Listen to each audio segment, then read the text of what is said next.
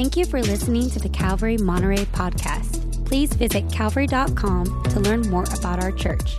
And visit nateholdridge.com for additional Bible teaching from our lead pastor, Nate Holdridge. Teaching today is our lead pastor, Nate Holdridge. All right. Good morning, church. Great to see you guys today. Let's take out our Bibles and turn to uh, Exodus chapter 17. Exodus chapter uh, 17 as we continue our study through uh, the book of Exodus. Uh, I, it was important to me to get through this next section that we're going to look at because it does mark the end of the first half of Exodus. Then we'll take a little Christmas break. Next Sunday, I'll give a Christmas message. The Sunday after that will be uh, Christmas Eve, which I'm really excited about and would encourage you to invite someone to one of those services. And then uh, the following Sunday will be December 31st, New Year's Eve. And uh, I've asked Pastor Josh Shively, that will be his last day as a staff pastor here at this church before he takes his family onto the mission field in Thailand. So I'm going to get every last nickel out of him. So he's going to be preaching on that Sunday, December 31st. Can't wait to hear what uh, the Lord puts uh, on his heart. And then we'll pick up Exodus again in Exodus 19 uh, on the first Sunday of January. I believe that's January 7th. So looking forward uh, to that. I just love this season. I want to say Merry Christmas to all of you today. I, I, I, I've learned early in my marriage uh, that it would be beneficial for me to be a Christmas guy. And uh, so I just embraced it wholeheartedly and have loved uh, the Christmas season. And then once I had three daughters, and you know they're all so close in age and sentimental and all of that, I discovered that as a dad, I had an opportunity to uh, set a tone every single year uh, for them that made this season uh, a blessed season. And so I've really tried to do that and would encourage the dads in the house. If you can, muster it up. Don't be a Grinch this year. Be a blessing to uh, your family. But uh, I just love this time of the year. I know it can be very hard for some people because of memories and disappointments and things like that. But the the part of the season where we get to look afresh at the incarnation and what Christ has given to us. That alone by itself is so refreshing for us to set our minds upon. Okay, today we've got a long passage uh, of scripture. We're going to read two episodes. Uh, Exodus 17, 8, all the way through chapter 18. And I do want to actually read the whole thing at the beginning. So if you guys would follow along either in your Bibles or on the screen. I'll remind you a couple of weeks ago when we were in Exodus, the place where we left off, the people of Israel, they have been set free. They've already gone through the waters of the Red Sea. They're, they've been in the wilderness now for a couple of months. God's been providing for them the manna, miraculous water. And now it says in verse 8 Then Amalek came and fought with Israel at Rephidim. So Moses said to Joshua, Choose for us men and go out and fight with Amalek. Tomorrow I will stand on the top of the hill with the staff of God in my hand. So Joshua did as Moses told him and fought with Amalek while Moses, Aaron, and Hur went up to the top of the hill. Whenever Moses held up his hand, Israel prevailed, and whenever he lowered his hand, Amalek prevailed. But Moses' hands grew weary, so they took a stone and put it under him, and he sat on it, while Aaron and Hur held up his hands, one on one side and the other on the other side. So his hands were steady until the going down of the sun. And Joshua overwhelmed Amalek and his people with the sword. Then the Lord said to Moses, verse 14, Write this as a memorial in a book and recite it in the ears of Joshua, that I will utterly blot out the memory of Amalek from under heaven.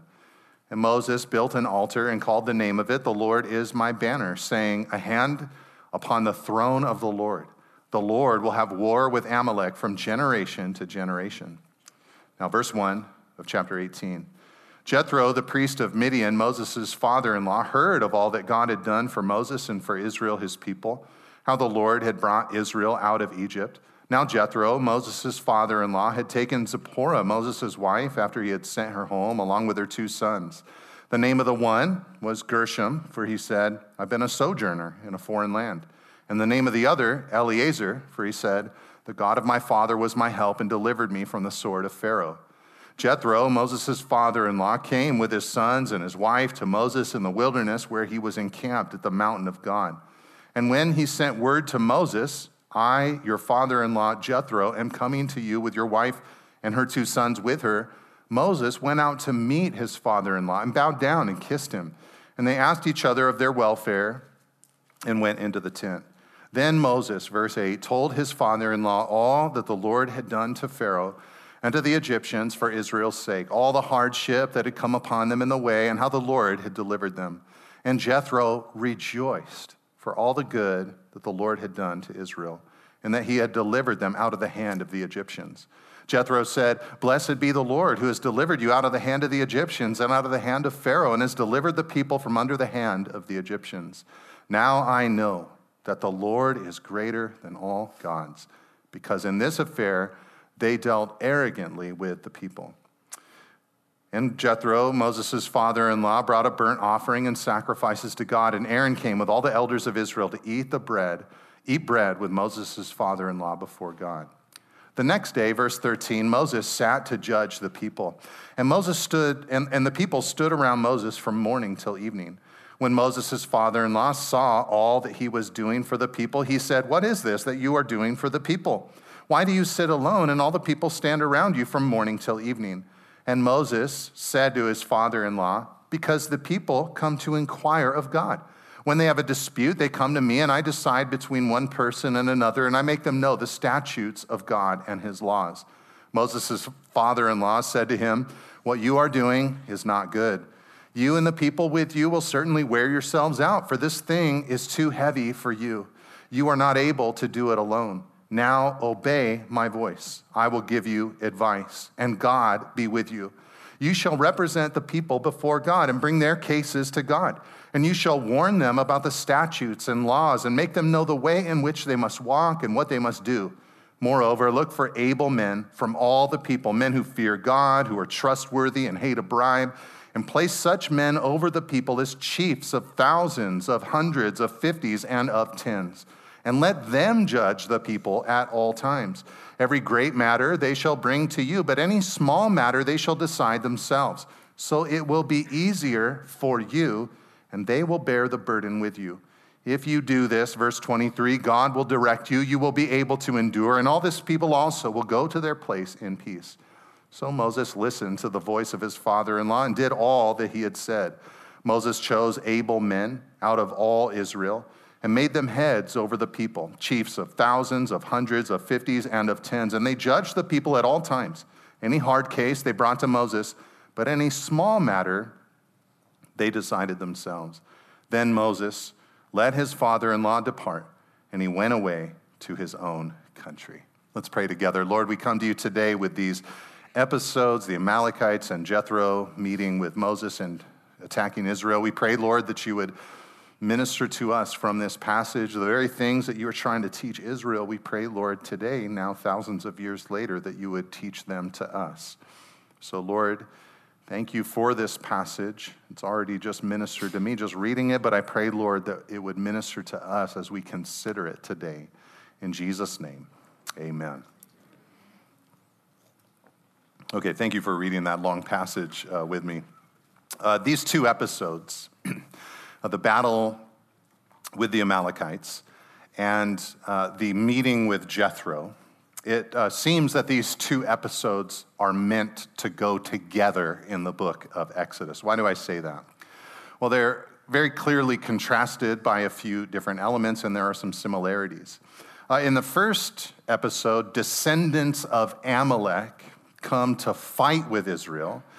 Uh, and in the second episode, a Midianite priest comes to bless Israel, Jethro, Moses' father in law.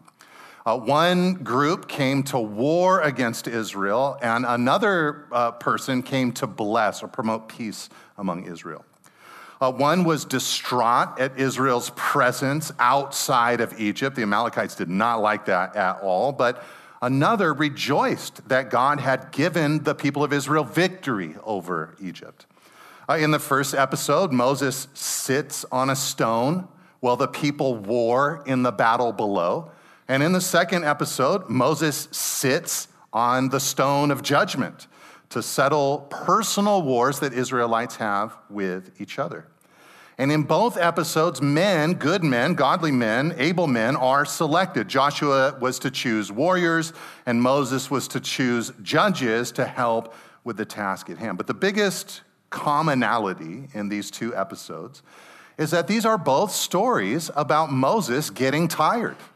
I mean, in the first episode, he's holding up the rod of God in his hand, and his hands grow tired. And so Aaron and Hur come and hold his hands up. And in the second story, Jethro observes that Moses is going to get tired if he continues this process of judging the people all day long, settling every dispute and every disagreement that they have among themselves. Now, this is a radical development in the book of Exodus. You and I, we might be sitting here today saying to ourselves, well, of course Moses got tired. Uh, the Bible tells us that he was 80 years old. I mean, he needed a nap at like 10 a.m. You know, that, that, that might be our mentality about Moses. But let me ask you this question Has the book of Exodus presented Moses like that at any point? No, what you see in Exodus is a man who is growing in strength. Uh, he was weaker at age 40 than he was at age 80. He's a strong individual. He's a competent leader. He has confronted, of course, with the power of God and the rod of God in his hand, the most powerful man in the world, the most powerful nation in the world, and the most powerful military in the world. He is not presented as a man who is weak in any way. So it's supposed to capture our attention when we see two stories back to back where this guy is growing tired. What is happening? What is God trying to communicate to us? I think that the placement of these stories in the Bible, in, in Exodus, is important and strategic.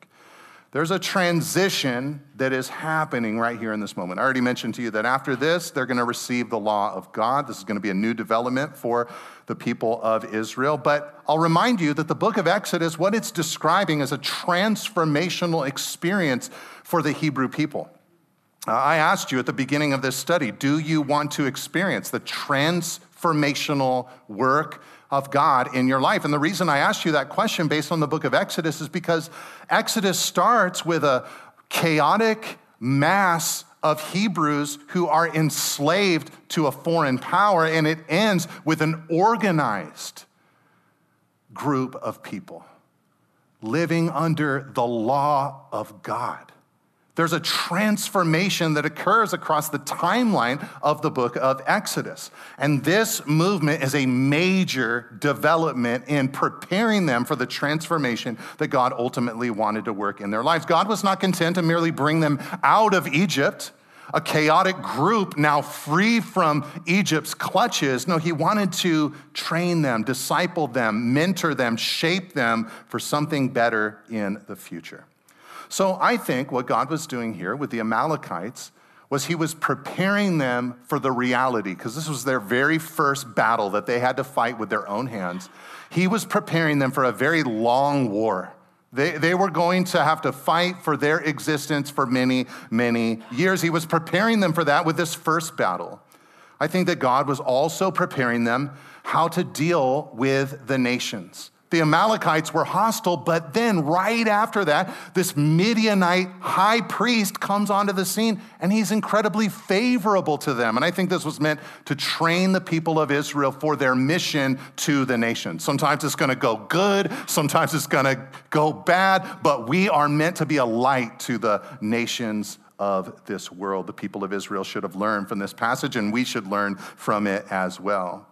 But the big thing that God seems to be doing in this passage is preparing his people for the law, preparing his people for the Torah, preparing his people for the Ten Commandments and all the commandments that would extend from those Ten Commandments. He was preparing them to be a people who lived under the law. And that's why Jethro came with this counsel. You guys need to get organized so that you have a way to distribute the law of God among the people. And I think that these are all lessons we need to learn today. All things that God is trying to prepare and produce and do inside of us today. God wants us to know, firstly, hey, when you get saved, when I bring you out of Egypt, when I reach into your life and rescue you from the pit of slavery that you were in, I do the work.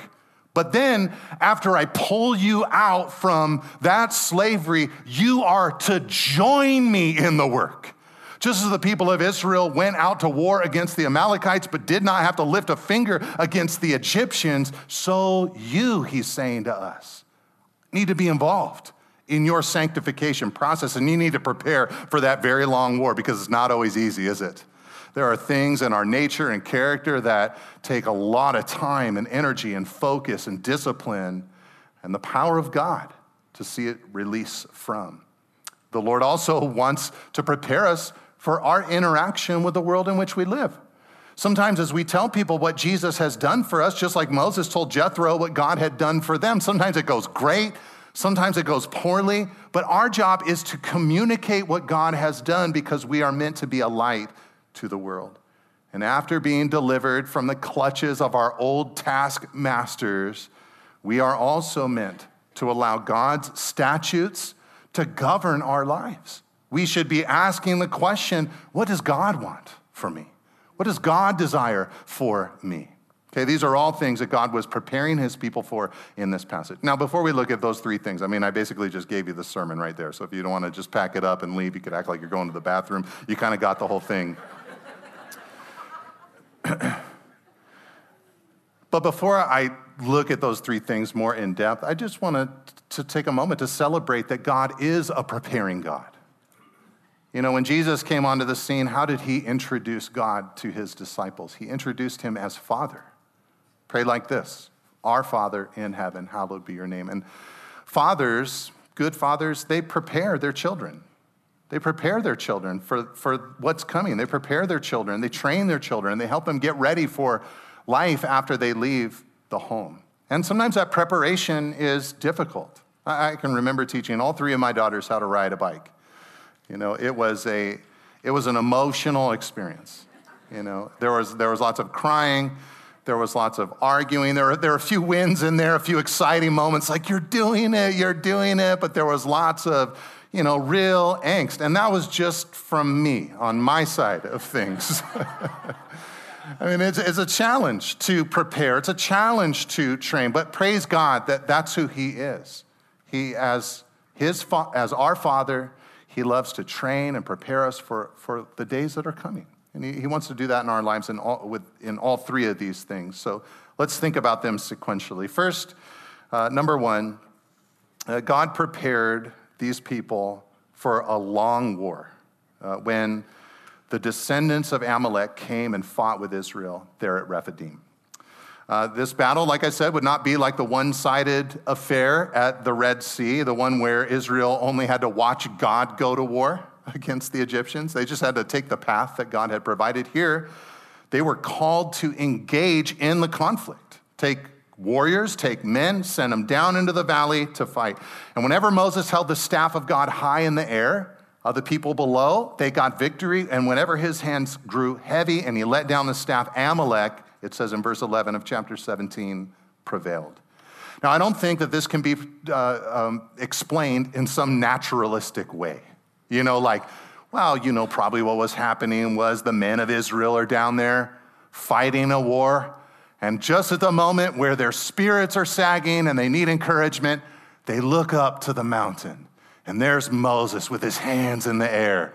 And they get pumped up and they can hear the ACDC playing in the background and they go out into war and they begin to be victorious. I don't think that's what's happening. I don't think the opposite is happening. They, they're, they're doing well. They look up. Moses is distracted. His hands are heavy and they become discouraged. Now, this is a supernatural event. In fact, it's interesting. There's hardly anything mentioned about the battle. The focus is the hill. The focus of the text is what's happening with Moses. Was it, were his hands up? Were his hands down? Was the staff held high or was it not? What would Aaron and Hur do when his hands begin to sag? The lesson for them and for us is very clear. The same power of God that was unleashed when Moses lifted up his staff at the Red Sea is the same power of God that was available to these Israelite warriors when they went out into battle. And clearly, the power was not in Moses. His hands were growing weak. In fact, it says that he needed support. He needed a rock to sit on. He needed Aaron and Hur to hold up his hands to his right and his left, which are probably hardcore symbolism of what is happening in the development of the nation of Israel. Aaron would end up being the first priest in Israel. Hur came from the tribe of Judah, which was the tribe of the kings in Israel eventually. And whenever Israel was doing really good in the Old Testament, you had prophets who were supported by a godly priesthood and godly kings. So it's like God is trying to even communicate ahead of time. This is what makes for a really healthy community. Not just a strong prophet, but also these godly kings and people in authority and, and godly priests that are doing their job well. But Moses needed that support. To Moses, the lesson was clear. While we battle and struggle with our actual hands, we must extend our metaphorical hands to God's throne to grab hold of God's power. So, Israel, down in the battle in the valley, they learned that God's power was with them in their struggle with Amalek and would be with them in their future struggles with enemy opposers. Now, in a moment, I'm going to talk about God's ongoing opposition with the and to the Amalekites, uh, along with what we can compare the Amalekites to today. And spoiler alert, it's not I have a bad landlord or someone cut me off in tra- traffic, and so uh, God, please destroy them. That's not uh, the parallel for our modern time. But for, but for now, I just want us to think about the big lesson. What would they have learned? What should we learn? Well, you might remember a couple of weeks ago when they were at the waters of Massah and Meribah where they complained and they tested God. What was their big question? They said, Is the Lord among us or not? After all those plagues, after the parting of the waters at the Red Sea, is God with us or not? Is what they asked. And the answer to the question is a resounding yes, God is with you. God is strong on your behalf. And I think we need to embrace that message as well. We need to understand that we are in, as Christians, for a long war, that we must everlastingly look to Him for His power and ability for. As I said earlier, this is the first time Israel's been asked to fight for itself. But this is, does not mean that God is like a coach on the sidelines who's done his preparing, but now he has to trust that his athletes are going to get the job done on the court or on the field. No, it's God's power itself that enables his warriors down below. You know, Jesus said that he is the vine and we are the branches. You know, when, when we remain in constant life receiving relationship with Jesus, in other words, good things come out of our lives, like fruit that grows on a vine that's connected. The source of life and strength isn't in the branch, but still the branch needs to abide. Its responsibility is to look to its source of energy, and we have to do the same thing. We have to look to God for his strength. And here in this episode, God signaled that though the Red Sea victory did not require them to fight, from here on, in the long war ahead, they would be required to fight. Good men were sent down into the valley with Joshua, and I think we also have to be ready to engage in the long war to which we as Christians are called. After we're saved by Jesus, he spurs us on into a life of personal transformation to become more like the Jesus who saved us. But that is a war. And we have to be willing to engage it, trusting that His power will be with us in that process. Maybe another picture from agriculture can help make this uh, make sense to us. You know, a flower, it grows when it opens up its petals and turns to the sun. It's the sun that is producing the energy. It's the sun that's producing the light and the warmth that's essential to growth. The power is in the sun, but the flower must position itself to receive it. What about you? Are you positioning yourself? Are you saying, God, I'm in the fight, I'm in the struggle for sanctification, but I'm looking to you for your help. I'm looking to you for your strength. I'm looking to you for your guidance. I need your power in this. Paul said it this way in Philippians 2. He said, Work out your own salvation with fear and trembling, for it's God who works in you, both to will and to work for his good pleasure. In other words, if you've believed in Christ, like the Israelites after the Passover and the Red Sea, you have your salvation. It's yours. Through Christ's blood and the baptismal waters, it's your own.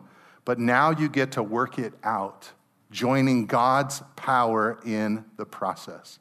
You know, before a great house is built, what has to happen? The land has to be acquired, the plans must be drawn, the foundation must be set. But once it is, the building can begin in earnest. And that's what it's like in the Christian life. The building can begin in earnest. What kind of life are you building? With the power of God. It's a long war that we are invited into. Last night I had a really fun night because Christina's brother came down from the Bay Area and brought their little two year old son, my nephew, and they asked me if I would be his babysitter so that they could go and see the Nutcracker in Carmel. And uh, so I said, yeah, absolutely. And I just had such a fun time. You know, I have three daughters, so I prepared myself as best I could for this little boy. I had a fort ready to go. We were going to do some crafts. We were going to read some books. And what I discovered is that all he wanted to do for two and a half hours was wrestle. We just wrestled for two and a half hours. And I tried this one move on him that I used to do with my daughters because we used to love to wrestle as well, where I called it the cave of terror and I, w- I get on top of them and I've got them kind of cradled underneath me. And then I ask them, Can you get out of the cave of terror? And uh, I didn't get psycho with it. With my girls, I would do like a countdown, like 10, 9, you know, I'd just make it intense. They'd be crying, you know, the whole thing. I'm a very bad parent. But it was hilarious because he'd tell me, yeah, he could get out and he'd start to wriggle free. And just when his body was about free, he would look up at me and he would wriggle right back in. what was he doing? He was embracing the battle. and I think as Christians, we need to embrace the struggle that God has called us into. It's an exciting thing to war for our sanctification. There is hope in Christ Jesus, but we've got to engage in it continually for the rest of our lives.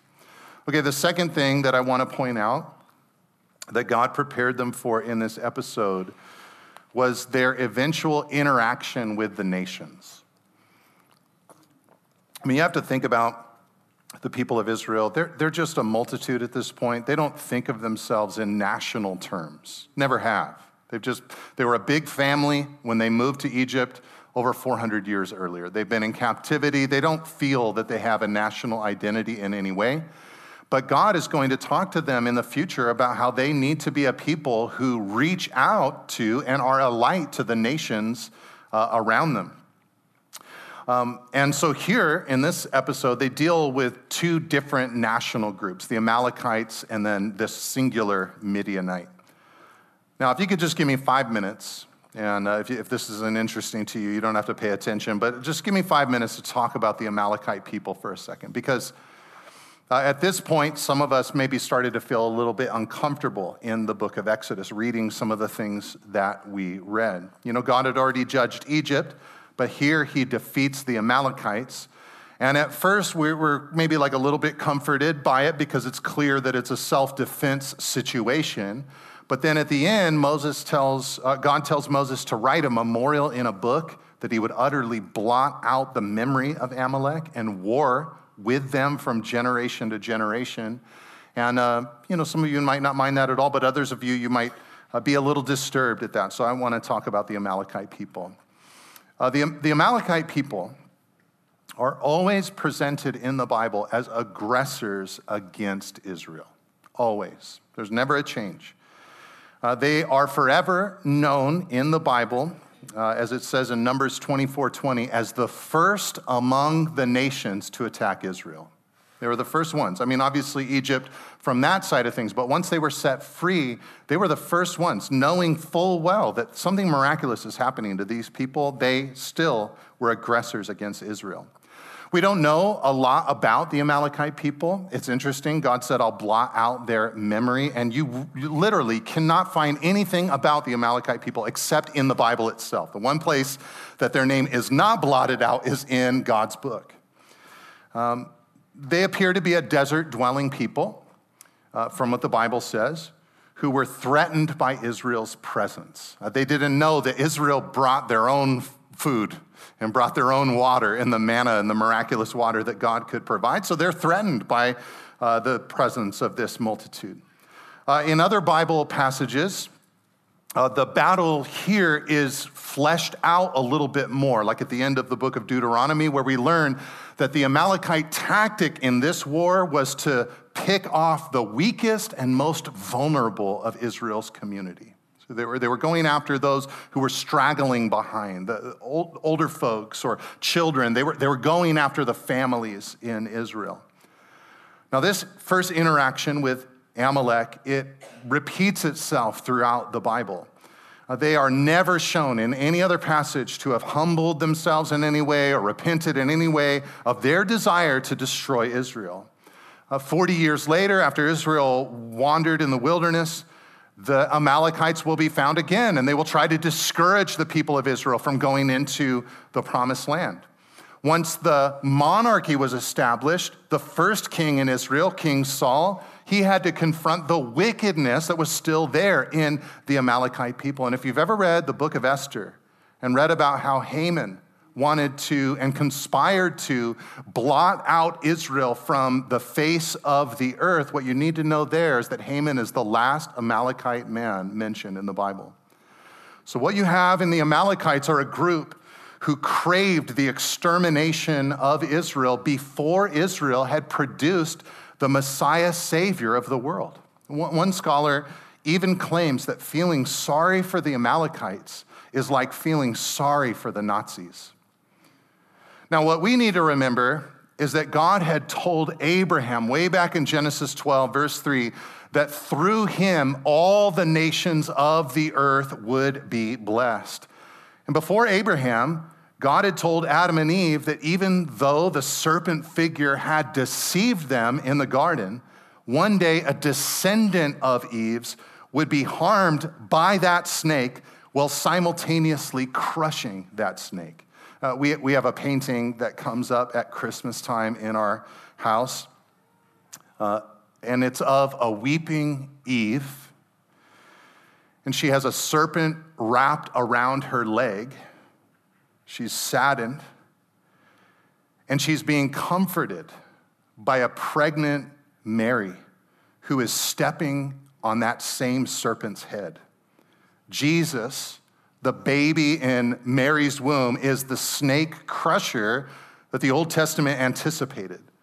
But at this point in the book of Exodus, Jesus, of course, has not yet come. The snake crusher has not yet arrived if Amalek at any point in Old Testament history had their way and was able, allowed to exterminate Israel, the snake crusher that had been promised would not have come and the world would have been lost.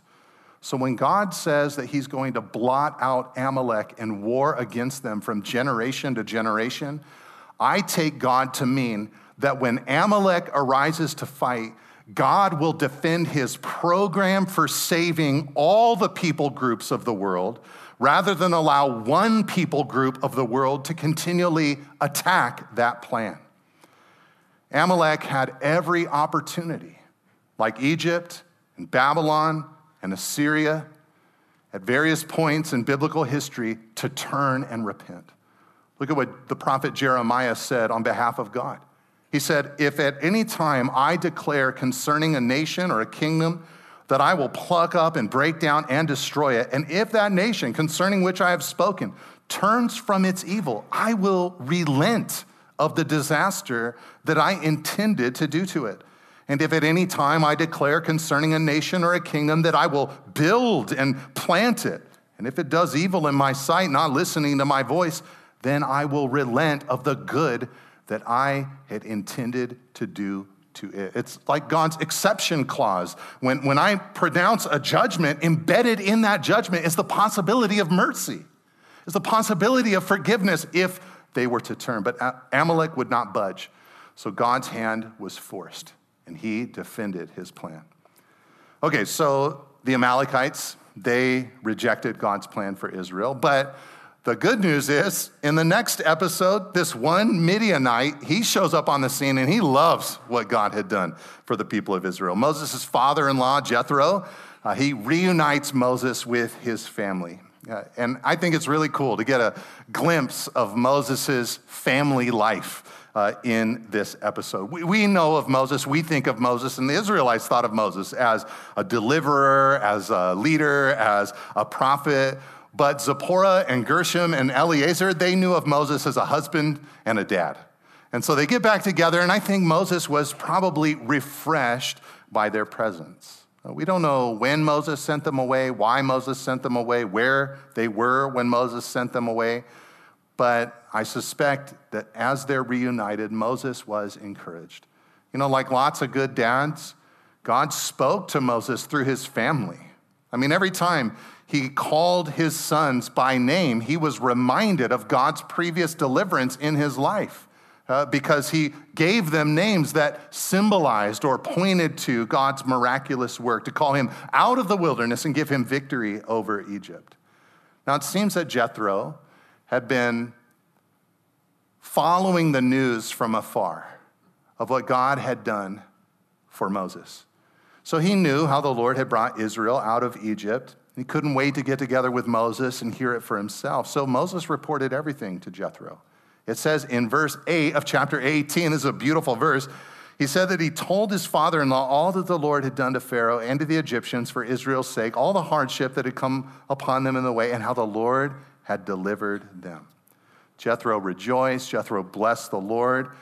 He even repeated lines from the Red Sea song when, when he said, Now I know that the Lord is greater than all gods. Then this priest of Midian, that's what it calls him, the priest of Midian, he sits down with the future high priest of Israel and all the elders of Israel, and he offers burnt offerings and sacrifices, and they have a meal together. Now, we don't really know uh, with certainty what Jethro's status before God was. was. Was he a believer? Had he been a believer since he'd known Moses earlier on in the story? Does he become a believer in Yahweh in this story? Or is he just a good guy who thinks good and moral things but has not yet converted to God as the priest of Midian? I don't know that we can know with certainty, but for me at least, there's enough clues to persuade me that he had at some point, whether earlier or in this episode, converted to Yahweh as, an, uh, as a result of Moses' testimony. But these stories put together, what do they give us? They give us an Amalekite people who hate God's plans for Israel and a Midianite man who celebrates God's plans for Israel. And these contrasting figures were designed to prepare the people of Israel for their relationship with the nations. They were meant to be a light to the world, and some in the world would accept and some in the world would reject. And watching Jethro, this newly converted Gentile, give nation shaping counsel to Moses would have helped Israel welcome anyone who wanted to worship Yahweh. As the prophet Isaiah said later in Isaiah 56, verse 7, My house shall be called a house of prayer for all peoples. That's God's heart. And these stories would help Israel embrace that perspective. I think it's important to note what Moses did. All Moses did was tell Jethro what God had done for him. It reads like a gospel interaction. It's just this guy saying, This is what my God did for me, and now we're free. Look, it's as simple as that, you guys. I realize that we live in a time where we get real nervous, you know, talking to people about Jesus and stuff like that. But at the end of the day, what are you doing? You are reporting. You're reporting of what he has done for you. And Jethro heard that report and he received it. We're like farmers who are sowing seeds in a field. Some seeds take, some seeds don't, but we must cast that seed. Okay, the last and final thing we should look at today is that God used these episodes to prepare his people for life under the Torah, or life under the law of God, or life under the Bible, life under the Word. Uh, Jethro saw this whole thing going down. He sees Moses every day. Moses goes out all day long, you know, these long 12, 13, 14, 15 hour days where he's settling the disputes of the people of Israel. There were probably a lot of them. I mean, up to this point in the book of Exodus, the Hebrew people are depicted as being very good at complaining. So they probably had lots of interpersonal beefs among the different tribes there in Israel. And so Moses, all day long, is settling these disputes. Uh, when Jethro heard or saw what Moses was doing, uh, he told Moses that he and the people were going to burn out. He said, Moses, you're going to grow tired and worn out, but the people are also going to grow tired and worn out. If they have to stand in line all day just to hear what God thinks about something, uh, they're, they're going to get fatigued. You know, they say that justice delayed is justice denied. There was a lot of the denial of justice with the methodology that Moses had proposed. So, so Jethro, like a great in law, offered a suggestion. Uh, sorry, that was a joke. Sorry to all you in laws out there. Uh, he, t- he tells Moses, he's like, look, you need to keep on teaching everyone, uh, but you need to designate leaders over smaller groups. Uh, they have to be able men, they need to fear God, they need to be trustworthy, they need to hate a bribe.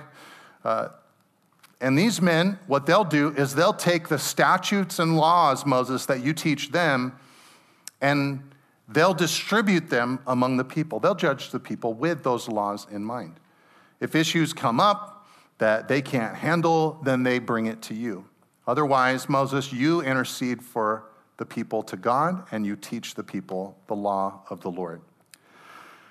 Now, Moses adopted this organizational structure that Jethro suggested. He didn't walk away saying, uh, you know, just this crazy Midianite priest, this Gentile doesn't know how we do things. He's like, no, that's wise.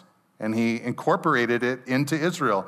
He established smaller groups of thousands and hundreds and fifties and tens so that the law could be distributed to everyone.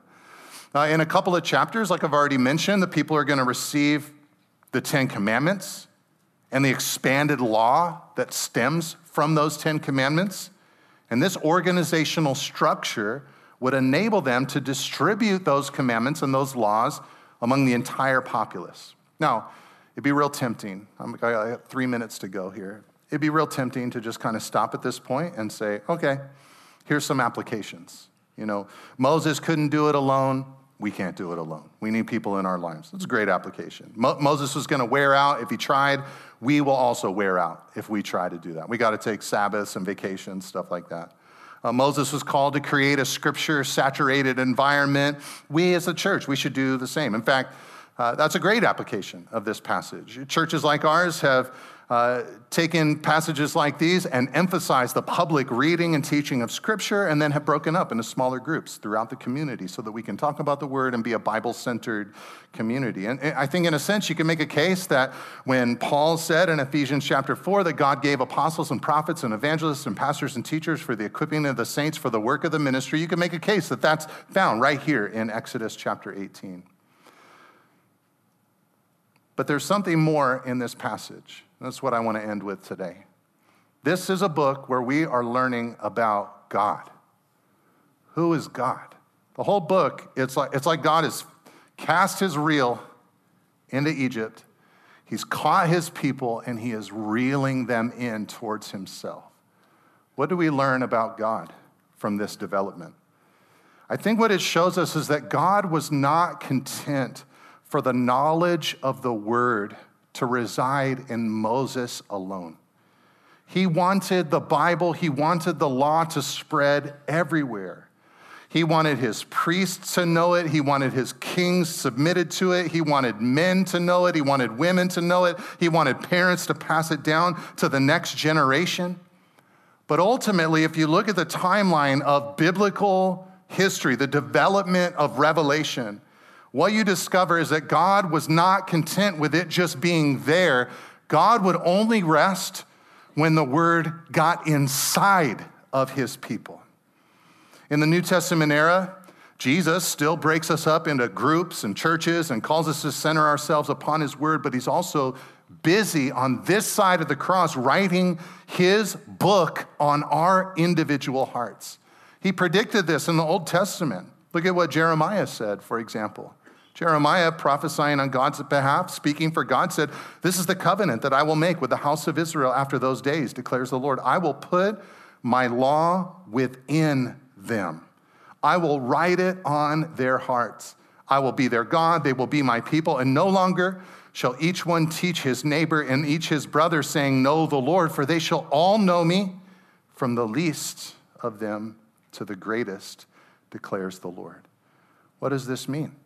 Does it mean that the groups and the teachers and all of that are eradicated by the new covenant? No, it means that they are complemented by the new covenant. It means that the counsel that Jethro gave Moses pointed forward to a greater day when God would not only distribute his word through smaller groups and leaders and teachers and pastors, but would inscribe it on the internal drives and motivations of individuals in his church.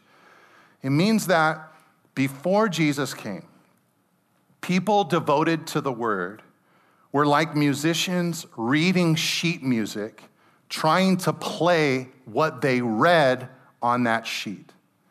But that after Jesus came and the Spirit began to indwell his people, we become like musicians who have memorized the sheet music and are playing it because it has been written upon our hearts. And that is one of the most beautiful elements of the hope of the gospel that I personally know of. The inward transformational work of God's Spirit writing His word upon our hearts. Thank you for listening. If you would like more teachings and information about Calvary Monterey, please visit calvary.com. You can also find books, teachings through the Bible, and articles from our lead pastor at nateholdridge.com. Thanks again for tuning in. See you next week.